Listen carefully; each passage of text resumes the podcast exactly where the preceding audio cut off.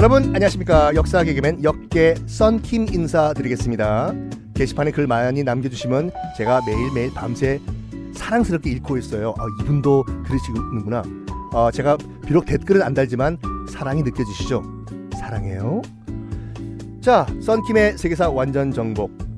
2차 대전은 어떻게 발발했고 히틀러는 어떻게 괴물이 됐는지 말씀드리고 있는데 지난 시간에 그 독일의 총리 어, 프란츠 폰 파펜까지 말씀드렸지 않습니까?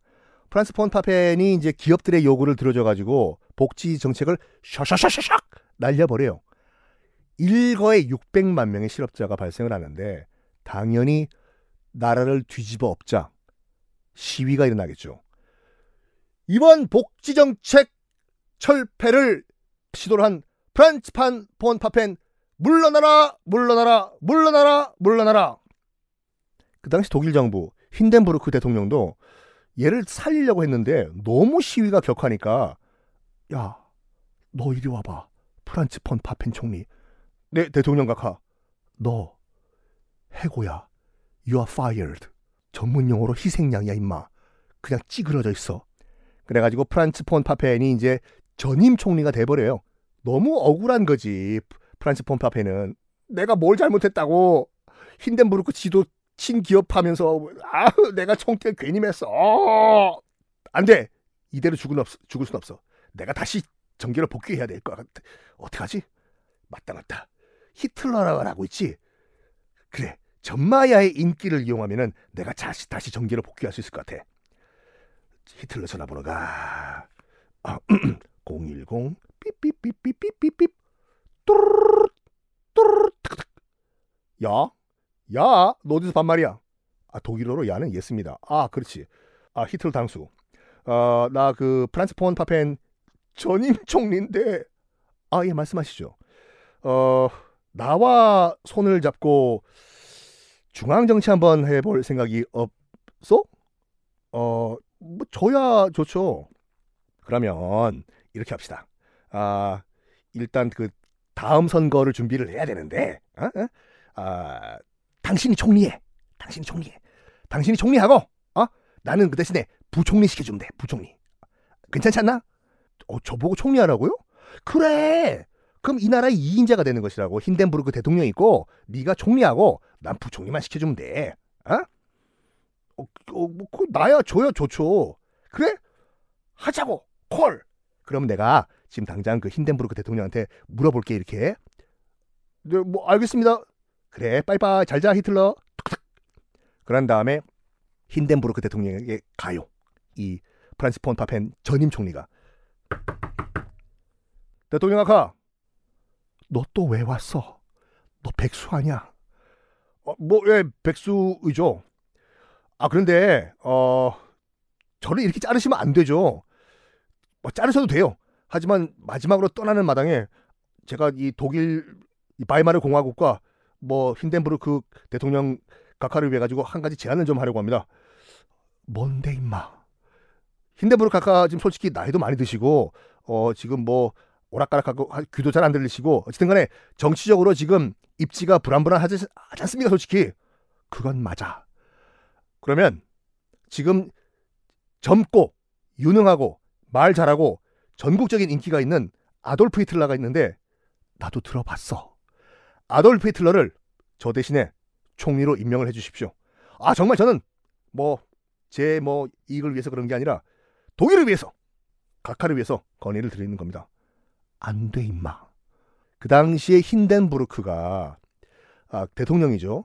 1차 대전 독일의 원수 육군 원수였어요. 영웅이죠. 히틀러를 자기 밑에 데리고 있으면 이익이 된다는 건 알고 있었어. 근데 아주 알량한 이유 때문에 yes를 안 한 거예요. 그 이유가 뭐냐면 아니 각하 히틀러가 뭐가 어때서요? 야 임마. 프란츠 폰 파펜. 내가 1차 대전 때 내가 타이틀이 뭐였냐 임마? 아 five star 육군 원수. 그래 임마. 아돌프 히틀러 쟤는 뭐야? 상병이요. 이 자식아. five star랑 상병이랑 한솥밥 먹으라고 임마? 그 당시에 끝까지 힌덴부르크 대통령은 이 아돌프 히틀러 보고 보헤미안의 상병이라고 불렀대요. 상병, 상병. 자존심 상하는 거죠. 히틀러 입장에서는. 야, five star가 상병이랑 같이 놀라고 임마 꺼져. 근데 이런 상황도 그 이제 프란스 폰 파펜이 아그 기업 아까도 말씀드렸더니 재벌들을 데려와 가지고 일제히 설득을 한 거예요. 저는 A 기업 뭐 회장 삐입니다.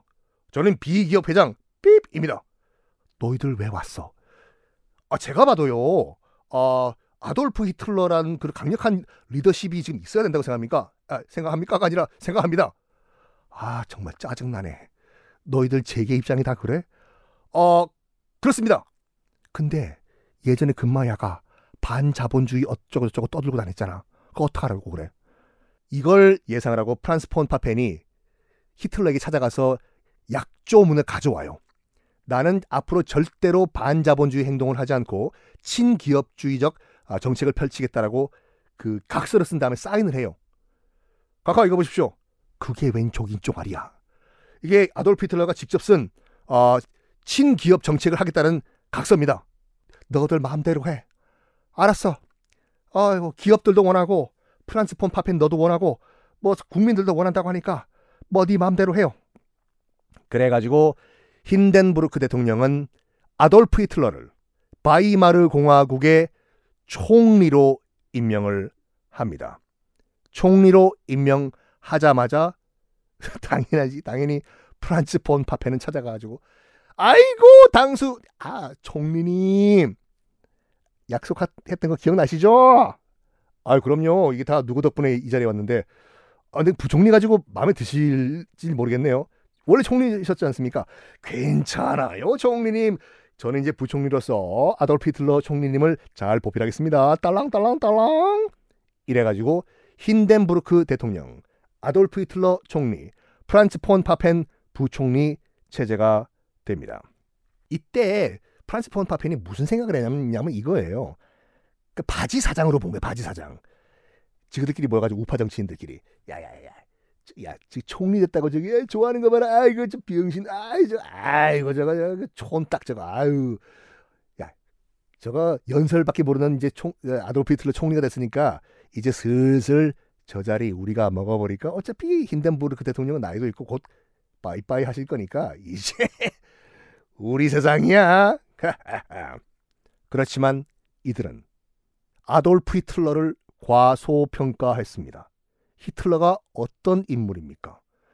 까딱 잘못하면 전 지구의 지도자가 될 뻔한 그런 인간인데 프란츠 폰 파펜 같은 이런 구닥다리 정신에 안 넘어가죠. 히틀러가 프란스 폰 파펜과 우파 정치인들에게 이런 말을 해요. 감사합니다. 파펜 부총리님 덕분에 제가 어우 이런 자리까지 올라왔네요. 수상까지. 어 근데요 제가 이 총리 수상까지 올라왔는데 아, 법을 하나 좀 만들려고 하는데요. 좀 도와주시겠습니까? 아, 요 법 하나만 좀 통과시켜 주시면 정말 감사하겠습니다. 그러면 제가 잘할게요. 어 그래요 그래요. 아 무슨 법인데 좀 보주 어, 나좀 봐요. 아 이겁니다. 어디 보자. 음, 전권 위임법이라. 음, 뭐? 어, 독일 행정부는 의회를 넘어서 법을 만들 수 있다. 이 독일 행정부는 헌법과 다른 법을 제정할 수 있다. 이거 완전 의회를 개무시하는 법이네. 아니 뭐 그게 아니라 이럴 때일수록 뭐 강력한 리더십이 필요하기 때문에 제가 한번 만들어 봤어요. 그래? 잠깐만 우리 저기 동료 정치인들과 좀 상의 좀 해볼게.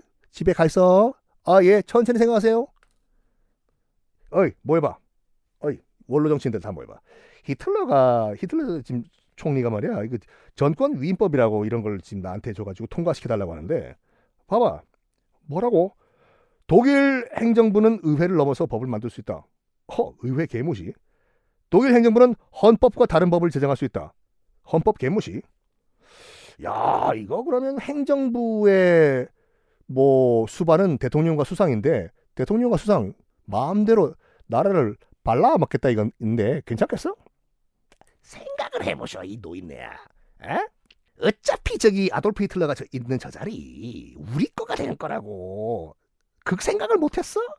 봐봐 히틀러가 이 법 통과시켜버리면 국민들 여론 안 좋을 거 아니야 뭐 독재법이다고 해가지고 그래서 전마야 날려버리고 그 자리에 우리가 가면은 우리는 몰랐다 히틀러가 만드는 법인데 얼떨결에 이런 법이 있었다 우리가 의회 막 그냥 주물락주물락 해버리고 그 권력은 우리 거가 될 거란 말이야 이 노인네 글도 몰라 듣고 보니 그렇네.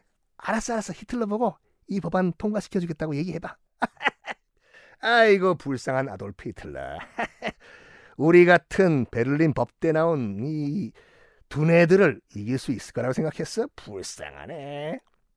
그래가지고 그 당시에 이 우파 정치인들이 장악하고 있던 의회의 협조로 히틀러의 법안, 전권 위임법, 일명 수권법, 이 통과가 돼버려요 이게요. 통과. 근데 아까 말씀드린 같이 전권 위임법, 이 수권법이 뭐냐면 의회 개무시에 이제 의회는 필요가 없어요 지금. 그러니까 독일 행정부의 수반, 만약 힌덴부르크가 이제 죽고 나간다고 하면은 히틀러든지 누, 누구든지 지 마음대로 할 수 있는 법이거든요. 통과가 돼버려. 의회는 아까 말씀드린 프란츠 폰 파펜 등등등은 통과된 이후에도 샴페인을 터뜨렸어요. 드디어 통과됐다. 이제 이 의회와 우리 마음대로 하고 이제 정권은 forever 우리 거. 아, 아, 아. 음. 근데 그들은 히틀러를 너무나 무시했던 것입니다. 지금까지 감춰놨던 히틀러의 발톱이 다음 시간에 드러나게 됩니다. 히틀러는 전권 위임법을 어떻게 악용할까요? 다음 시간에 말씀드리겠습니다.